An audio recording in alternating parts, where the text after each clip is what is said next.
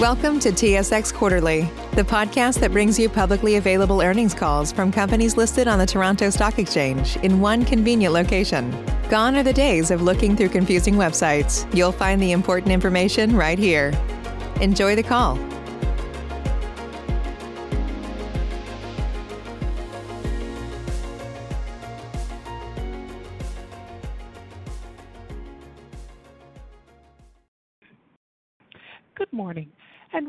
H&R Real Estate Investment Trust 2020 fourth quarter earnings conference call. Before beginning the call, H&R would like to remind listeners that certain statements which may include predictions, conclusions, forecasts, or projections in the remarks that follow may contain forward-looking information which reflect the current expectations of management regarding future events and performance and speak only as of today's date. Forward-looking information requires management to make assumptions or rely on certain material factors and is subject to inherent risks and uncertainties, and actual results could differ materially from the statements in the forward-looking information. In discussing H&R's financial and operating performance, and in responding to your questions, we may reference certain financial measures which do not have a meaning recognized or standardized under IFRS or Canadian generally accepted accounting principles and are therefore unlikely to be comparable to similar measures presented by other reporting issuers. Non-GAAP measures should not be considered as alternatives to net income or comparable metrics determined in accordance with IFRS as indicators of H&R's performance, liquidity, cash flows, and profitability. H&R's management uses these measures to aid in assessing the REIT's underlying performance and provides these additional measures so that investors can do the same. Additional information about the material factors, assumptions, risks, and uncertainties that could cause actual results to differ materially from the statements in the forward-looking information, and the material factors or assumptions that may have been applied in making such statements, together with details on H&R's use of non-GAAP financial measures, are described in more detail in H&R's public filings, which can be found on our website and www.sedar.com. I would now like to introduce Mr. Tom Hofstedter, Chief Executive of H&R REIT. Please go ahead, Mr. Hofstedter. Thank you, and good morning, everyone. Um, I'm Tom Hofstedter, H&R's CEO, and I'd like to thank everyone for joining us on today's call. With me here uh, virtually are Larry Froom, our CFO, Philippe Lapointe, CEO of Lantower, Pat Sullivan, CEO Primaris, Alex Avery, EVP Asset Management and Strategic Initiatives, and Robin Kestenberg, EVP Corporate Development. We are gathered here today to celebrate the end of 2020 and a good riddance to 2020. Despite being one of the worst years for humanity in a long time, we're pleased to report solid financial operating results. We responded to the challenges of 2020 in a manner consistent with the conservative nature of H&R REIT. We prioritized the safety of our employees, tenants, and visitors to our properties and followed all recommended protocols, including social distancing, frequent cleaning, and temporary closure of select properties. From a business perspective, we battened down the hatches, focused on both ensuring smooth operations and maintaining a strong financial position. As the team is about to discuss, we are pleased with how well our portfolio has performed, underlining the stability and resilience of our business. Now I'll turn it over to Philippe, who will review our multi-residential operations, followed by Pat, who will provide an update on our retail portfolio, and then to Larry, who will provide some context on our financial results. And finally, I'll make some closing remarks. Philippe, over to you. Thanks, Tom, and good morning, everyone. As we report on the closing of 2020, I'd like to begin by revisiting the dedication of our on-site and corporate staff members. As mentioned in previous quarters, our collections rate remains above the industry average, largely due to their exceptional work. On the JV development front, The Pearl in Austin, Texas, is scheduled to fully deliver in the third quarter of 2021. Nightingale in Seattle, Washington, is in the early stages of pre-leasing, and the project will be fully delivered in April of this year. Phase one of our Hercules development north of San Francisco, named The Exchange, is currently 74% occupied. Construction of phase two, named The Grand, has remained on schedule and is expected to deliver in the second quarter of 2021. Lastly, Shoreline Gateway, our 35-story tower in Long Beach, California, is also on schedule and expected to be delivered in the summer of 2021. To supplement our JV development partnerships in U.S. gateway markets, Lantower has been increasingly focused on expanding its wholly owned ground-up development platform. Internally managed multifamily development is, in our opinion, the best strategy to increase shareholder value within our space. The expected development yields relative to historically low Class A cap rates provide strong value creation and risk-adjusted returns. With over 175 bps of yield coverage, coupled with the benefit of retaining 100% of the upside economics, our recent land purchases in Dallas, Texas, and Tampa, Florida, underscore our intent to capitalize on this development strategy. Lantower is able to leverage its brand and network to source opportunities, its market-level experience to select sites, and its property management division to help design, plan, and operate an exceptional multifamily community. The synergies between our divisions bolster our competitive advantage as a vertically integrated multifamily investment platform and operating company. As previously mentioned, Lantower has been able to secure additional Class A sites for development in our target markets and expects to source additional opportunities in the upcoming quarters. For instance, we recently acquired an infill site in Dallas, Texas, in proximity to the Dallas Love Field Airport and Medical District. The plan for the 5.4-acre site is a five-story community with approximately 415 units. Additionally, on January 28th, we purchased a 4.2-acre infill site with direct frontage to Highway 75 North Central Expressway, one of the most trafficked thoroughfares in the core of Dallas. We expect to build a similar five-story wrap product with approximately 360 units on that site. As always, we look forward to sharing more information on the timing of these developments next quarter. On the topic of prevailing Class A multifamily cap rates, we found it prudent to convey what we're seeing in the private market from a valuation perspective. Due to favorable debt terms stemming from historically low interest rates, paired with an increased institutional appetite and capital allocation for multifamily investment, we're seeing substantial cap rate compression in our Sun Belt markets. For context, we witnessed cap rates for comparable Lantower assets decrease by well over 50 bps on average across all of our markets in 2020. This sentiment is shared by most of our peers, both public and private. Quite counterintuitively, public real estate valuations are trading at an elevated discount, illustrating an increasing detachment from valuations of the underlying real estate. Consequently, this reiterates our observation that many publicly traded multifamily REITs are thus undervalued. On the Lantower River Landing front, our leasing pace continues to beat expectations. As of today, we are 28% occupied and have leased 169 apartments. We are pleased with the leasing velocity that we experienced during the fall and winter months and expect an even more impressive spring and summer leasing season. On to Jackson Park. As we mentioned last quarter, we're encouraged by what we believe to be the start of a rebound from an operational perspective. The return to stabilization will largely be driven by the vaccine rollout, workers returning to the office, and students returning to the classroom. With that said, the property is expected to gain positive absorption as we enter the favorable spring and summer leasing season, and we hope to experience a noticeable recovery by the end of 2021.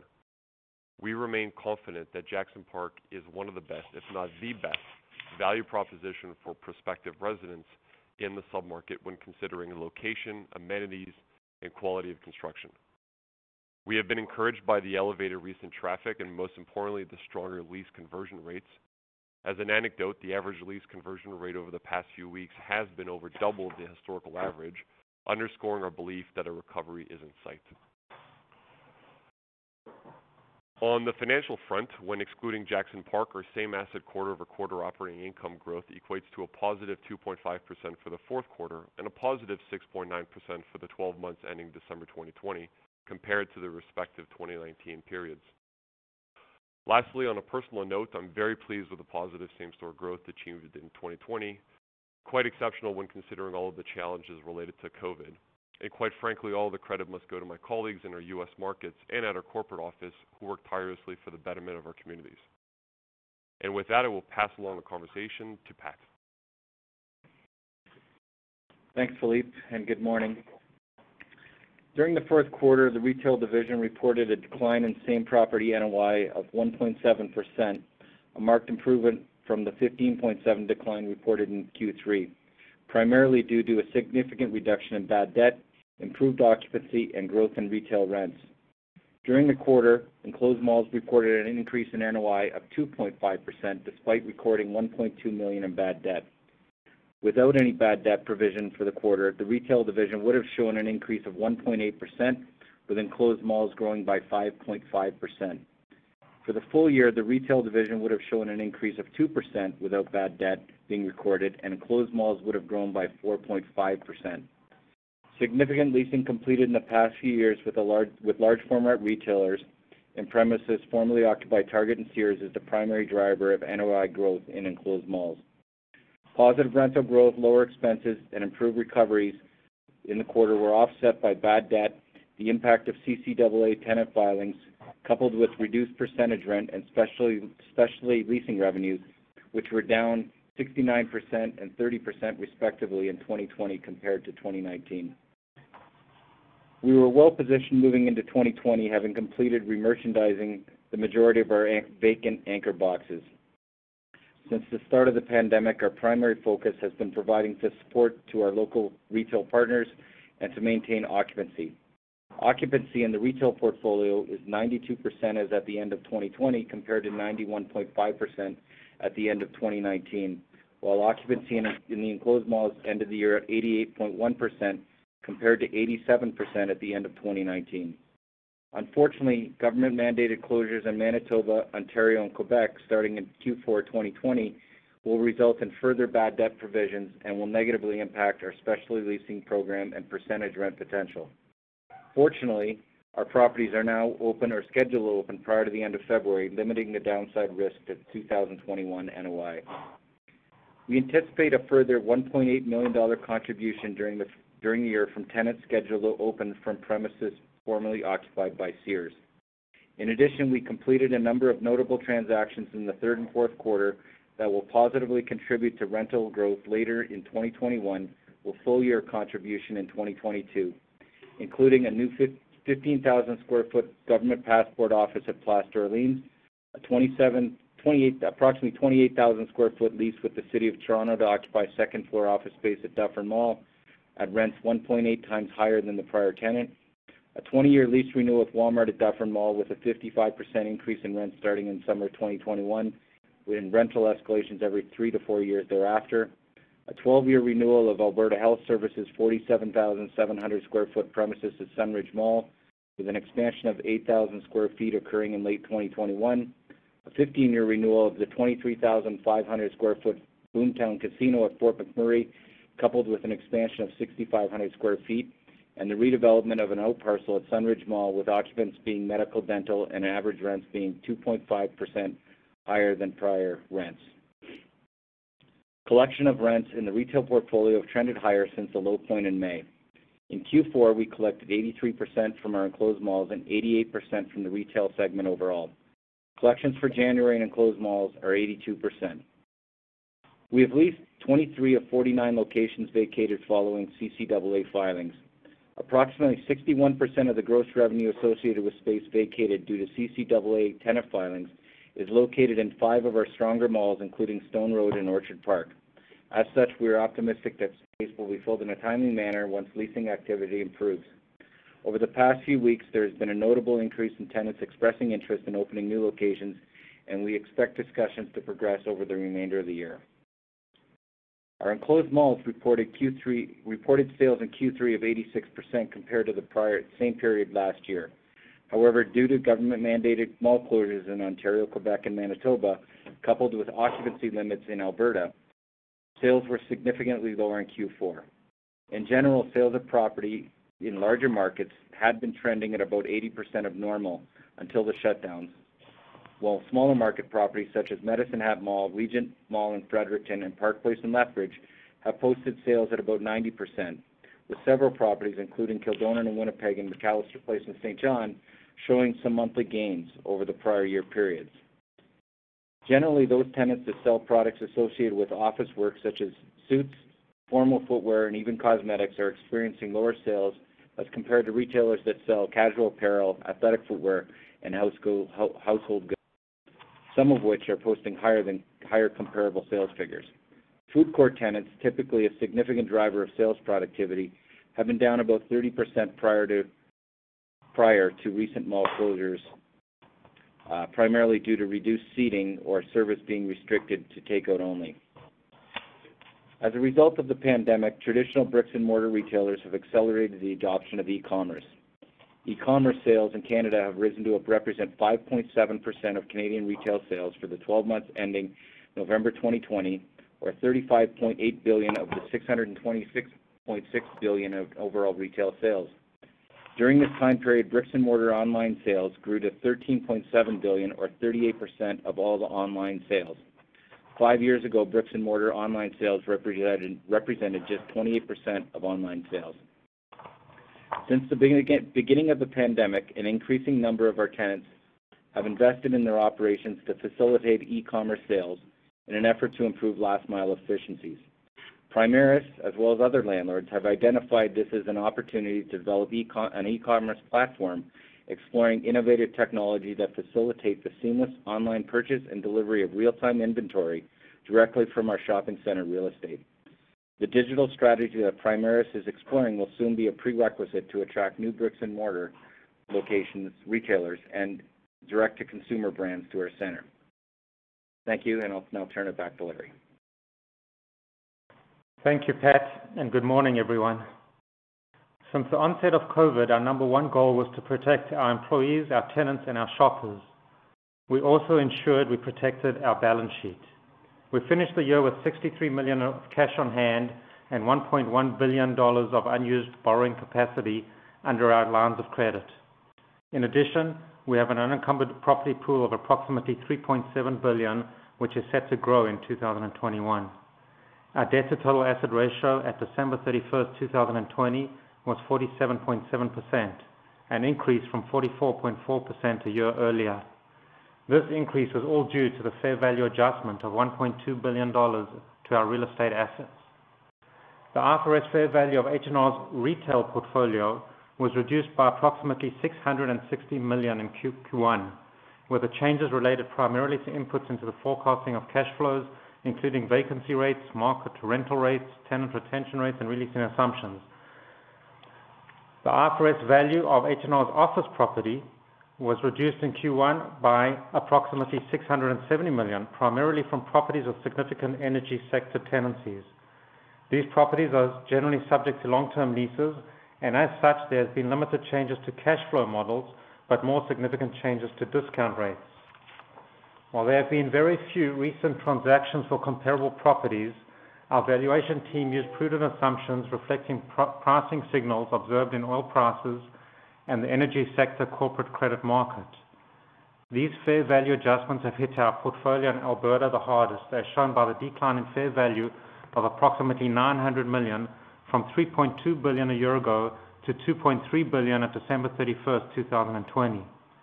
As a result of these significant write-downs, our net asset value per unit decreased from $25.79 per unit to $21.93 per unit at December 31st, 2020. We are optimistic we may see some of these fair value adjustments reverse as we emerge from COVID. Moving on to operations. We're pleased to report that Q4 collections of 95% continued the upward trend since the Q2 lows, including continued improvement in our most challenging segment of enclosed malls, which reached 83%. This trend has continued into January, where we have collected 82% to date from our enclosed malls and 94% overall. A similar positive trend has been seen in our bad debt expense. Our bad debt expense in Q4 2020 was 3.9 million dollars, a significant improvement from 13.5 million in Q3 2020 and 24.5 million in Q2 2020. Our bad debt expense for the year 2020 was 42.2 million, compared to only 2.2 million in 2019. Most of the bad debt expense incurred was a result of H&R providing abatements to our hardest hit retail tenants, many of which were mandated to close as part of provincial lockdowns. At December 31st, 2020, we had a provision for expected credit losses in accounts receivable of 15.1 million, which we believe provides ample room against the gross accounts receivable balance of 34.7 million. Given the pandemic backdrop, we are extremely pleased to report our 2020 FFO per unit was $1.67 compared to $1.76 for 2019. Q4 2020 FFO per unit was $0.42 compared to $0.44 a year ago. 2020 AFFO per unit was $1.27 compared to $1.33 for 2019. Turning to 2021, there are a few items which we expect to influence results going forward. Firstly, as River Landing construction is completed, interest that was capitalized to the River Landing project will no longer be capitalized. Interest capitalized for 2020 amounted to approximately $11 million. We expect a net drag on FFO until the project achieves stabilized occupancy. Notably, we expect the project to reach stabilized occupancy and NOI contribution of approximately $25 million in the second half of 2022. Secondly, as noted in our subsequent event note, in January 2021, H&R converted a $140 million U.S. mezzanine loan on a 12.4-acre development site in New Jersey City to a direct ownership position. This will reduce interest income by approximately $14 million in 2021 compared to 2020, and interest will not be capitalized on the project until development commences. While these factors will temper our 2021 results, they're expected to substantially reverse in 2022 with anticipated lease-up of River Landing. Offsetting these drags in 2021, we expect there'll be positive contributions from other factors, including, one, lower bad debt expenses, two, contractual rental escalations in our office portfolio, and three, lower leasing expenditures and tenant inducements. Within our equity accounted investments, five multi-residential development projects we have interest in will commence lease-up, creating a modest drag on FFO initially, but adding to the upside potential over the course of 2021 and 2022.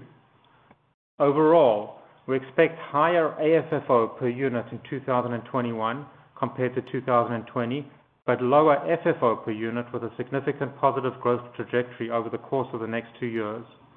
We also expect the development activities to contribute to NAV per unit growth and overall and improve the overall quality of our portfolio. And with that, I will turn it back to Tom. Thank you, Larry, and thank you to the entire H&R team for their hard work and dedication in 2020.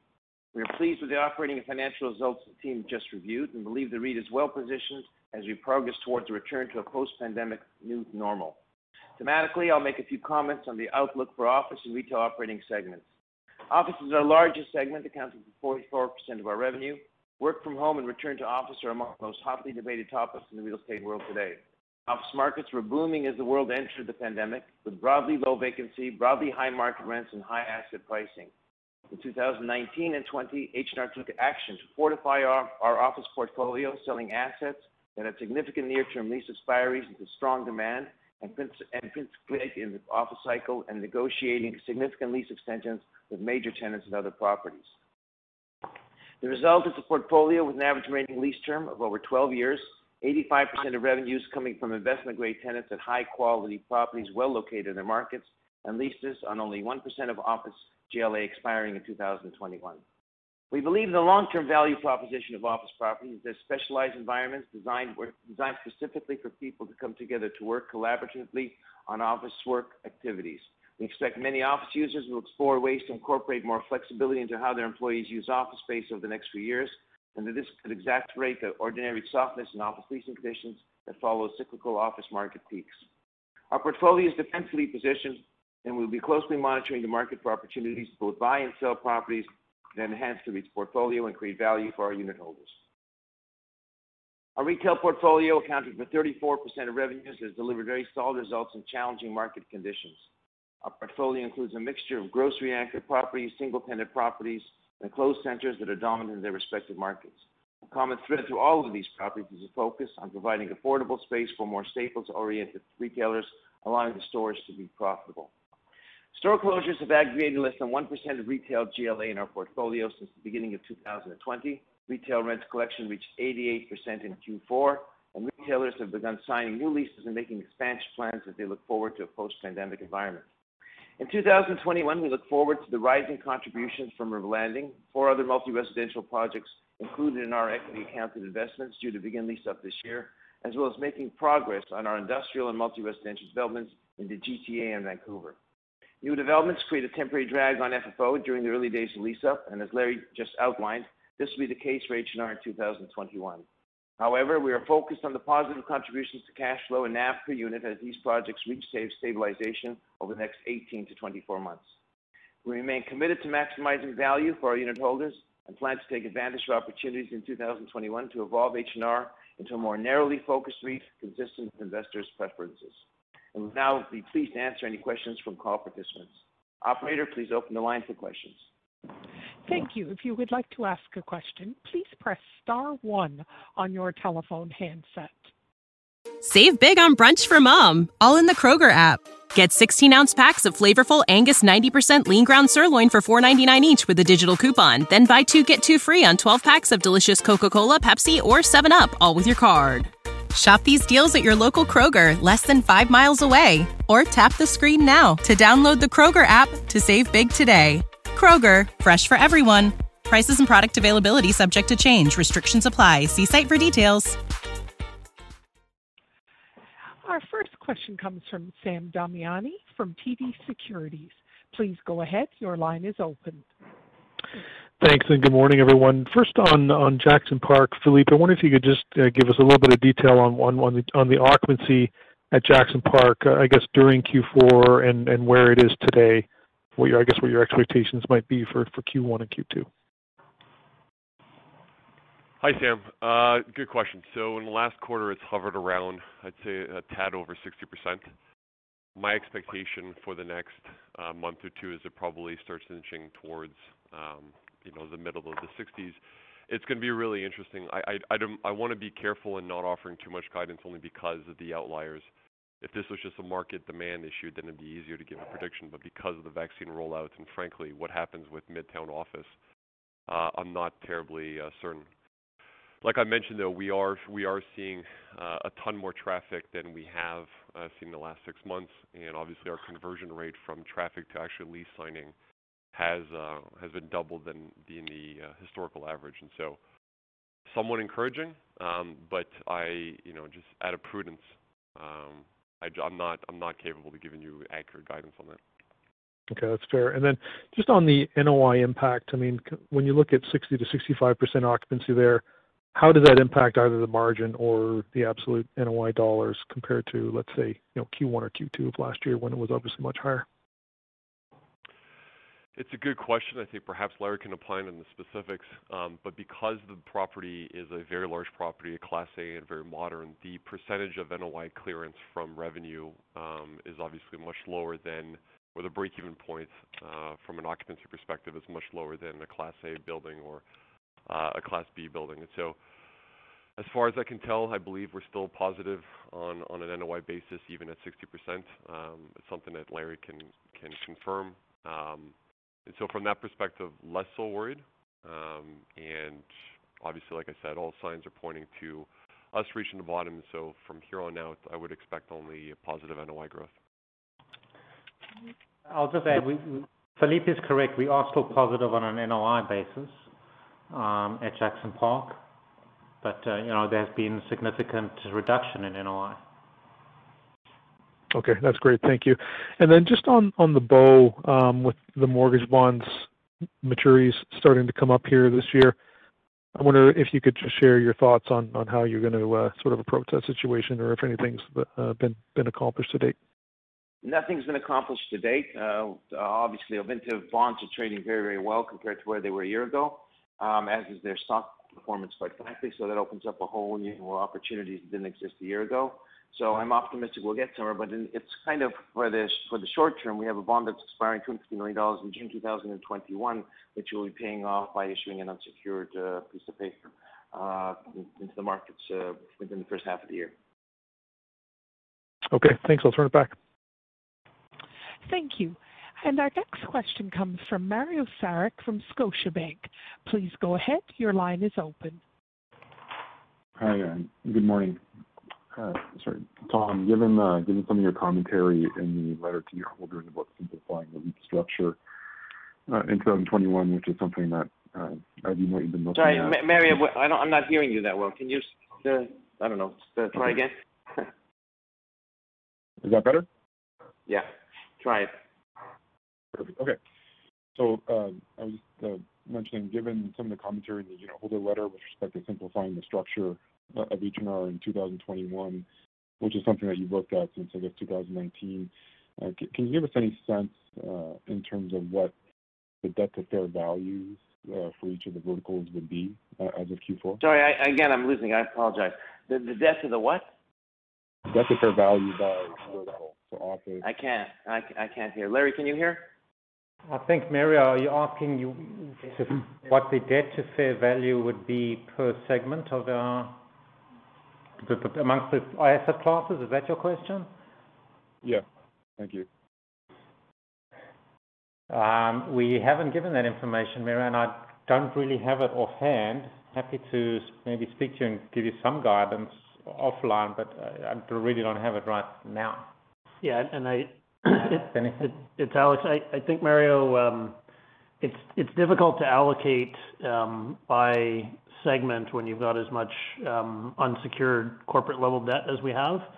I think you know, maybe what you're asking is a little bit more about what we think maybe the appropriate level of debt would be by different property types. Yeah. If we just take a look at your mortgage debt outstanding, Um, kind of the mortgage debt to asset value by vertical would be something I'd be interested in. Oh, okay. The mortgage the mortgage debt. Sorry, but but that but Mario, that's not very relevant. That's where the opportunities lie. To. You look at your total unencumbered pool, and you want to maintain a certain uh, percentage overall. Uh, where the opportunities lie to go ahead and do secured debt at the best, better pricing, you do that. And you take the ones that are less receptive to getting good pricing on secured debt, and it's not by a division by division, it's by an asset by asset basis. I think qualitatively, you could say that um, if you look at the availability and cost of debt, the trend over the past few years has been to have less secured debt on retail assets. Um, in the H&R portfolio in particular, there are a lot of uh, very long-standing office properties that have quite low loan to value um, because they're very long-term, fully amortizing mortgages. And we highlight some of those coming due over the next 12 or 18 months. Um, but there are some properties within the office portfolio that have higher loan to value. And uh, you know, within the uh, multi-residential, we tend to have higher leverage as a result, in part due to the uh, tax advantages and the natural hedge that that provides, given that those are U.S. assets. And uh and there is clearly abundant availability of debt at aggressive pricing on the industrial portfolio. But also, Mario, obviously, in certain asset classes where we want to sell properties, we want to leave them debt-free, because then you'd have to pay through yield maintenance to to get rid of the debt. So uh you look at our office portfolio, for example, Hess is debt-free. It really is not on an asset by asset uh, sorry, category by category. It's more on an asset by asset basis that we make those decisions, whether it's secured or unsecured.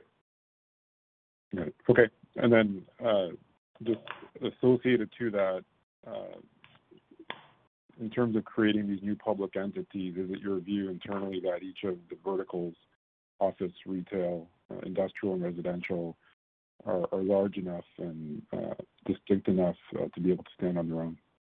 I think the answer is yes.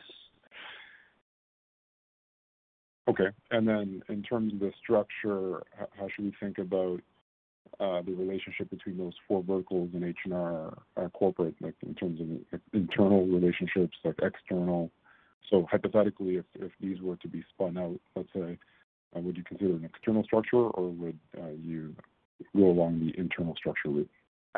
I don't think I'd want to give uh, the guy. Now We know what the market wants, so we're going to try to uh, give the market what it wants, but I don't think I can answer that question at this early stage of the game. As far as the structure goes, uh, there's many uh, issues involved in making the decisions like that, but you'll see. Wait and see. Okay. No, that's fair. My second question, just maybe for Philippe, with Lantower. You noted a wide gap between how the public and private markets have been treated uh, during the COVID crisis in terms of the U.S. Sun Belt uh, market. Uh, what do you think you can do in terms of trying to narrow that gap? And I recognize it's hard to understand what Lantower's implied cap rate change has been, given it's part of a bigger organization. But in terms of strategy, what do you think you can do to narrow that gap going forward? Well, it's a very good question. I don't know that necessarily there's anything we can do to narrow that gap and change the public perception of U.S. multifamily. Rather, what I think we ought to do is take advantage of the historical, uh, historically wide delta between the development yields and the in-place cap rates. If cap rates, like I mentioned, went down 50 basis points uh, and are closer to four than they were to five, and we're developing closer to a six, uh, then it probably behooves us to um, you know, look increasingly um, towards development, especially in our Sun Belt markets. Eh, the delta as well from the private and public market is more pronounced on, or rather with REITs that have gateway exposure. And so my belief is that's temporary in nature, only because you our house view is the gateway cities will always remain the gateway cities, and COVID will one day subside. Um but as it relates to uh, the development yields, they're frankly, in my opinion, they're just too wide. We like I said, we made the announcement that we bought in the last 90 days two more sites. I would anticipate that we continue uh, that strategic acquisition initiative uh, moving forward in 2021 and look to, uh, quite honestly, put a shovel in the ground in some of these sites towards the latter half of this year. Great. I think it was maybe six months ago or nine months ago, there was discussion of potentially trying to monetize the Lantower brand and platform uh, in terms of possibly bringing in partners. Uh, could you maybe provide an update in terms of where that stands uh, from a capital allocation perspective? Yeah, like all things, I mean, there's 24 hours in a day and seven days in a week. And so it's just a matter of where we want to place the focus. In our opinion, Lantower's um, the platform has consistently risen quarter-over-quarter in value. We've grown exponentially as evidenced by our quarter-over-quarter growth uh, last year, especially given the challenges of COVID. And so in this environment where the platform keeps getting better, in my opinion, and is worth more, and we are um, in tune with how to create additional value through development, um, it's just a matter of when we find it opportunistic to bring on a partner uh, while we're still growing so quickly. And so I don't think there's a month that goes by where we don't hear about interest about buying into either a participation in the existing platform or on a future partnership. But frankly, we have to we have to allocate where we focus our energies, and it is our opinion that as of right now, given COVID, and especially what we're seeing on the development, perhaps doing that in asset management would risk being a dilution of focus. And so um, the appetite is certainly there on the third-party side to join us. Um, it's just more a matter of us determining the best timing for unitholders. Got it. And does uh, does the gap between public and private valuation that you noted, does that change your desired timing at all in terms of possibly bringing partners in or not? I, I don't think it does because I think that the that delta is temporary in nature. Hmm. I think it will course correct fairly quickly, especially in the U.S. As it relates to the next six months with the rollout with the vaccination and us obviously having a better handle on COVID, I would suspect that that delta would compress even further. And so I think the public market is going to go and meet the private market, not not not vice versa. Um, and so trying to capitalize on that delta is, um, I think will dissipate too quickly. And so I don't know that that's necessarily a factor in our decision-making right now. Got it. Okay, that's it for me, and thank you for your patience on the technological issues this morning. Thank you. And our next question comes from Jenny Ma from BMO Capital Markets. Please go ahead. Your line is open. Thank you. Good morning, everyone. Uh, going back to Jackson Park, I'm just wondering, uh, when you look at sort of a post-COVID view, I know, Philippe, you had mentioned in the past that a large proportion of your tenants were sort of college students. do you expect that to change a bit, given that you've referenced the return of Midtown office, or, or do you think that the tenant base um, is going to stay relatively unchanged versus pre-COVID?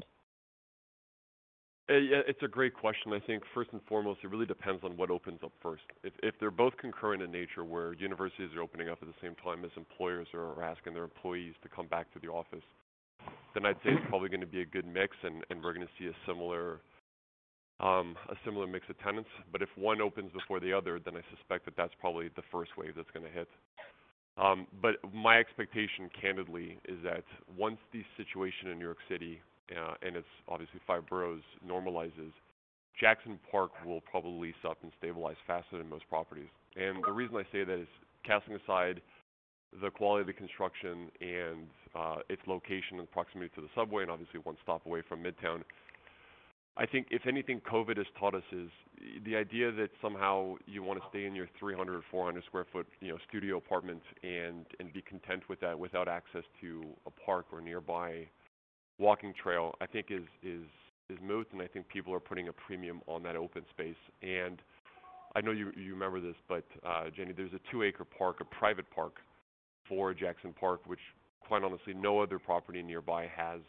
Um, certainly not in New York City, but there's um, there's not that many in Long Island City. And so I think that when when tenants come back either to work or to study, and value that open space and want to be outside and, and have that fresh air, I think that they're going to be flying uh, in droves to uh, to Jackson Park. Okay, great. Um, so I guess in the interim, like let's if you think students are going to be a, a reasonable driver, I guess the, the demand would probably return in the summer, hopefully. Um, but in the interim, how are you balancing occupancy versus rent in Jackson Park? Because if you think there's sort of six to 12 months visibility on the demand coming back? Are, are you willing to give a little bit on rent just to have these suites occupied, or how are you thinking about that over the very short term? It's a great question. I think the strategy lies in obviously um, without reducing rates, just using a strategic blend of concessions, but also of, of uh, term maturity. And what I mean by that is, you know, being aggressive with the months of concession or free rent that is being offered, but also pushing the leases that historically have been 9 to 12 months, pushing to 15 to 24 months, and then spreading the concession um, along the, the term of the, uh, of the lease. And so I think okay, that um, I think I think those are the levers that um, that are going to be successful and are currently being in use. Okay, so are you saying that you haven't had to move face rents much, or is there any, uh, right. give there too? Right, that's exactly right. I think the the, the uh, on a net effective basis, the the rents have moved, but obviously as right. a virtue of um, concessions. Okay, great. Um, moving on to retail, I think Pat, um, I, I, didn't uh, hear. I'm not sure if I heard you correctly, but you mentioned that the Walmart lease at Dufferin Mall was renewed for 20 years. Is that correct? Yeah, it was a blend and extend. They had some term left on it, but yeah, we did a 20 year. It's a 20 year term now. And you said that there was some rent steps involved as well. Yeah, there's an there's an initial rent step that kicks in in the spring, and then uh, every three to four years there's rental bumps. Can you give us a rough magnitude of that bump? The first bump I mentioned was about 55%. It was a significant bump, and the bumps Mhm. thereafter are also pretty significant. Okay. Um, now, I guess, I mean, that's not necessarily typical for a Walmart lease. Is it, is, is it because of um, the virtue of the strength of that location in particular? Uh, is that is that the case, or is it because it's been, uh, I guess, the, the first lease was signed a long time ago? Is that a, is that a mark to market? Like, what's uh, what's really driving those? Um, Yeah, no, it's it's it's you're able to get? reflective. It, it's it is reflective of the location, the strength of the location, the fact the market was under rent. It was a it was a lease uh, that was done a long time ago, uh, and the market clearly has changed from what it was. And um, Mhm. uh, it was an early renewal, so it's like I said, it was it was really a blend and extend. And uh, and as part of that deal, we got our uh, development rights back to uh, facilitate our redevelopment of the property. Okay, great. Um, I guess last question on that specific store. Um, does Walmart feel that the store size is appropriate for what it is, or is there any possibility down the road of, of expanding that store, or is it sort of the right size for that market? I'd suggest to you that the store is a good size given what Walmart's footprint is today. It's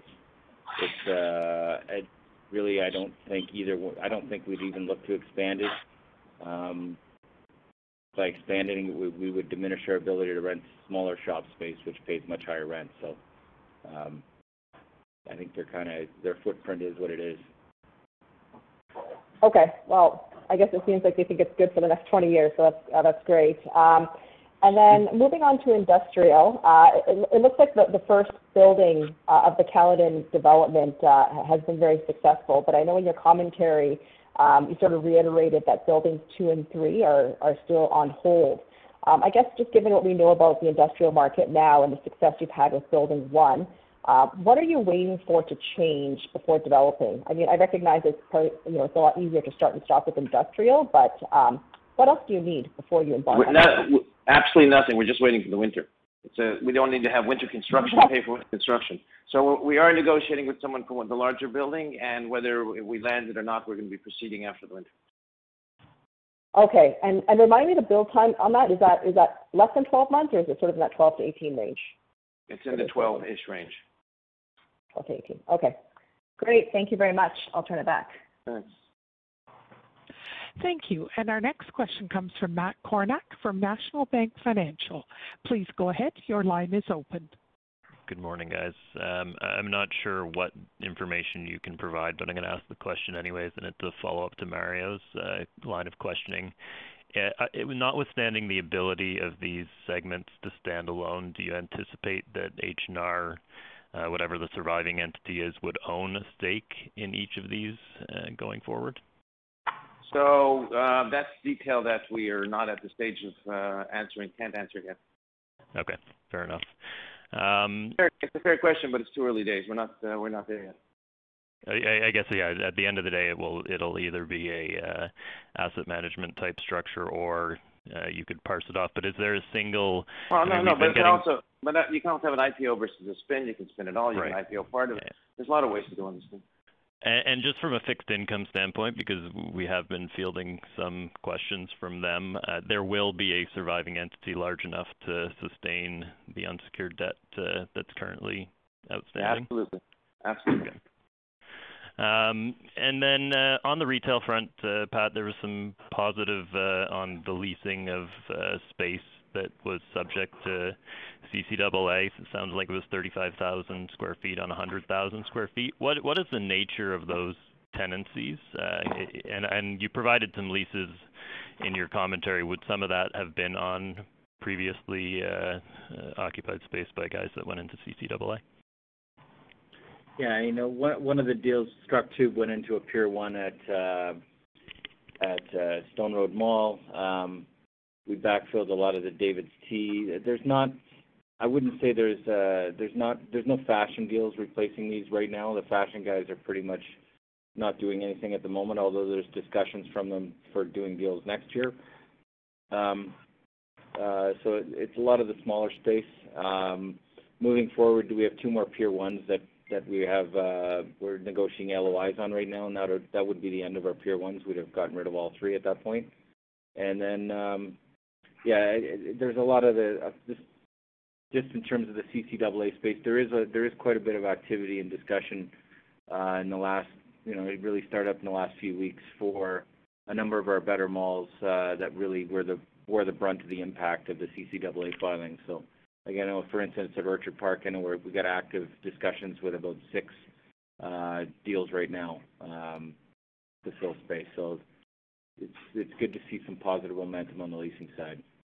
Sure. Are any of these uh, new tenants to Canada, new to your portfolio, or are they all kind of existing guys that you've dealt with across the portfolio already? Nothing new to Canada. Not right now. I've heard stories of uh, some brands uh, looking at bringing coming to Canada and opening, but not right now in our portfolio. We're just dealing with domestic players. And your commentary around sort of the e-commerce uh, play in enclosed malls uh, was interesting. Um, is the structuring of the malls and the loading docks, et cetera, is it suited to provide that? Uh, and just what, if anything, do you need to do to the malls to make it a better sort of place to either take in returns or send out product? I'd suggest, you know, that it's still a bit early days in terms of what we're doing, that there's a lot of technology that's out there. One of the big issues was really dealing with real-time inventory and for customers, consumers to be able to uh, source uh, inventory that's actually available in the shopping center, and that seems to have been something that's been overcome now, according to people we've talked to. Um, the beauty of an enclosed shopping center is, as you know, they're really, really flexible. We can Uh, kind of move things around and create space um, at a fairly, uh, it's not, I wouldn't say easy, but it's it's very doable uh, to to recreate certain areas where need be. Not exactly sure what our net needs will be going forward. You know, we clearly we wanna continue with curbside pickup, but the um, but the buy online, pickup in store model and so forth is something we're really gonna push along. Okay. That makes sense. Uh, uh, on the residential side, and I guess it's a two-pronged question. Uh, with regards to the projects like The Pearl, Hercules, Nightingale, Shoreline, there's some question as to whether those are sold off or purchased at some point. Um, interested in your thoughts there. And then on the Canadian residential offering or opportunity, um, when we think of that as a silo, is Lantower an exclusively U.S. operation and those residential uh, suites would stay with the asset class that they're gonna be built on top? So I'll answer the latter question. Um, that we don't have visibility to that. As you know, we have uh, quite a number of projects that fit the bill. 145 Wellington, Front Street, uh, 55 Yonge, and our large joint venture on the TELUS Tower in Burnaby. So, and then there's Dufferin Mall. Uh, so, we don't have the answer as to what what bucket it would work or how it would work because it's gonna be mixed use between office and uh, residential. Early days on that. As far as the Canadian bucket of Lantower at this stage of the game, Lantower is not, uh, doesn't have to be exclusive U.S., can be, but there's too many questions as to Lantower and where it goes just to be able to answer that question in the future as to which bucket to place these things, because quite frankly, they're they're ways off. Uh, the first project wouldn't be ready probably for shoveling the ground from, at the earliest, I would say a year and a half, two years. So it's early days. Makes sense. Yeah. Matt, and as it relates to your first question, I think just as like any other asset in our portfolio, we have an evaluation internally of what we think is the fair market value of the asset. Um, in the case of those Uh, developments, um, when they stabilize, uh, or before stabilization, but upon that review, if the market, uh, which is what I suspect is gonna happen, and I think that's what you're trying to get to. I suspect that the market, given the frothiness for U.S. multifamily, especially given the quality of that construction and its locations, I suspect the market's gonna value those assets more than we do internally. If I was a betting man, I would say we'll probably end up selling those assets at Um, a very, very low cap rate and uh, and quickly redeploying that capital into more creative investments, such as what we just discussed uh, earlier today on the call. Okay. No, that makes sense. And then last one, uh, on Jersey City, just wondering if if you plan on developing that on your own or if you'd bring in a partner, if you've got any ideas as to what what's gonna go on there. I know it's probably gonna be a few years out, but just interested. So it's a mixed-use development. It has; uh, it can be a mixed-use development. It can be zoned all for residential, or we can actually put commercial, and we can actually put uh, lab space, which is very much in vogue today. Right now, we're marketing it to users for both the uh, the lab space, the technology, that's life sciences, that's very much in vogue, and we'll see where we land there. And that'll follow with residential. But from a residential perspective, we are basically, I would say 2021 is a year on hold because I would say overall, if you look at a good example, Mack-Cali, which is one of the largest uh, residential developers as a REIT in that uh, area, you're probably seeing rents, uh, occupancies rather trend 80 to 85 percent. So this is a post-COVID story. Therefore, we're not in a rush to put the shovel in the ground. Ultimately, it'll be great. It is one of the spectacular sites that you can't really repeat, um, but it has a good affordability as a mixed-use development. So mixed-use development really entail bringing in either a partner who has experience in that sector or landing a major tenant, which we're out currently marketing it for. So whatever comes first is really gonna be the answer, and residential, my guess, will follow because it's gonna have to wait till uh, Jersey City recovers from the from the uh, pandemic. Sure. Thanks for the color. Uh, looking forward to to more news on the spin-outs, although that just means a lot more work for us, but uh, all good. Take care, guys. Thanks. Thank you. And our next question comes from Matt Logan from RBC Capital. Please go ahead. Your line is open. Thank you, and good morning. Morning. Tom, there's a lot of opportunity across your business, and when you take a step back and think about the 30,000-foot view, could you give us a sense for what your top three priorities are for 2021? Um, yeah. I can give you the top two pretty easily. The top two, not in that order, and necessarily in the order, is Primaris and The Bow. Um, That's definitely within the top three. Then The third one, uh, I think what I'd really love to see is get everybody getting the vaccine and moving on in life and opening up. Those are the top two. I'm looking forward to uh, getting River Landing. Um, we have a lot of action on the office space. Uh, what you're reading in the newspapers is actually true. They're flooding to uh, people moving to to Miami in droves, and we've had more showings of River Landing on office than we've ever seen before. So I'm very encouraged. I think we'll land our first tenant finally. Uh, it's been dragging on because of the pandemic. Probably within the next within the next six days, I'm very much certain we will. And thereafter, we have actually more users than we have space for, Um, uh, which is interesting to see. Miami is a small tenant market, not a large tenant market. And all of a sudden, with the pandemic, it turned into a large tenant market. And we have one of the uh, we have a 40,000 square foot floor plate, which is unusual in the market. So I'm looking forward actually to stabilizing uh, River Landing a lot sooner than I would've thought. I'm looking forward to actually signing our restaurant leases and having the space open again. So I'd say Primaris and uh, The Bow are definitely ranking high up there for 2021. Finishing off River Landing and some of our other developments, and uh, basically just a general overall recovery. Great recovery and certainly positive news on River Landing. Was that, did you say six days or 60? Six, zero? 60 60 days. I'm being conservative. I can't imagine lasting that long. And when we think about the you know stabilization of that project as a whole, is that really more of an H2 event, or could that come a little bit sooner? Is it an age? I couldn't hear. Is it is it a what event? Is it a second second half of 2021 event? Well, well, no. Well, as uh, it depends on the terms of stabilization. As Philippe mentioned, we're we're leasing at a conservatively 30, but we've been high as 40, 30 to 40 units a week. So we initially uh, thought that was going to be a two-year lease up from now, and it's really going you're probably going to finish this within 18 months. So that's going to happen sooner rather than later. The retail is basically 80% uh, there, so we're just waiting for the market to COVID to subside so we can actually fill up the balance of the restaurant space, which we we haven't done.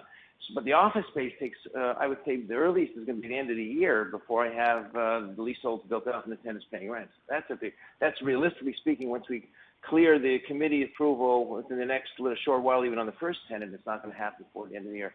So stabilization from a realistic perspective is probably, I would say 16 months, 15 months from now.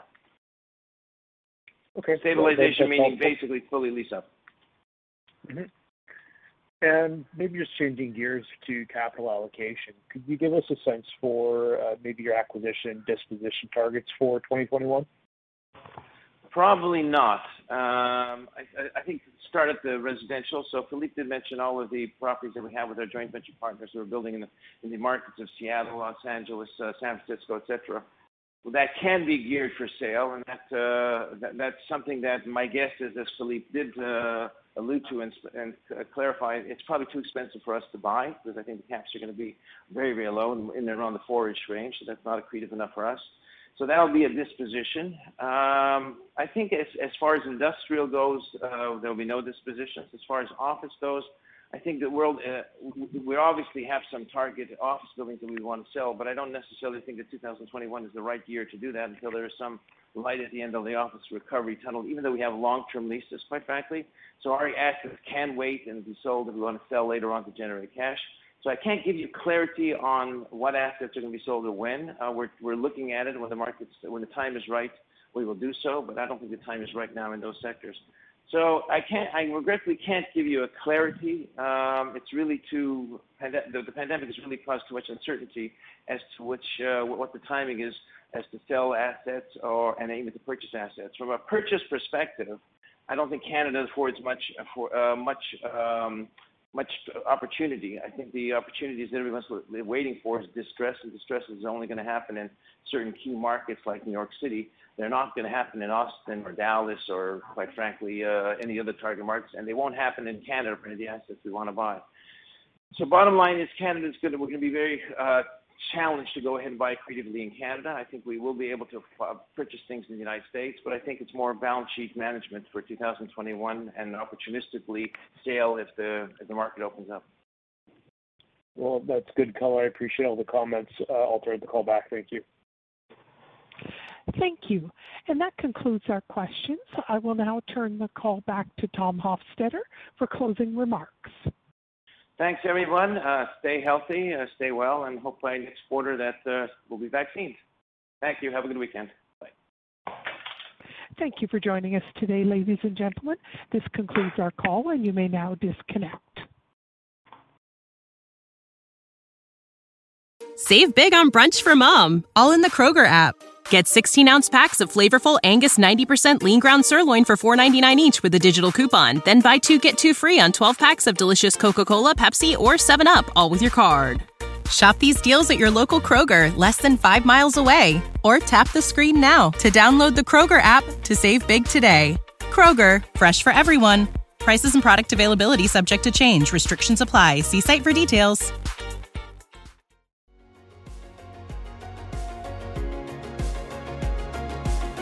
Thank you for listening to TSX Quarterly. If you enjoyed the cast, remember to leave a good rating. And remember, for any additional inquiries, please consult the company's investor relations section on their website. See you next time.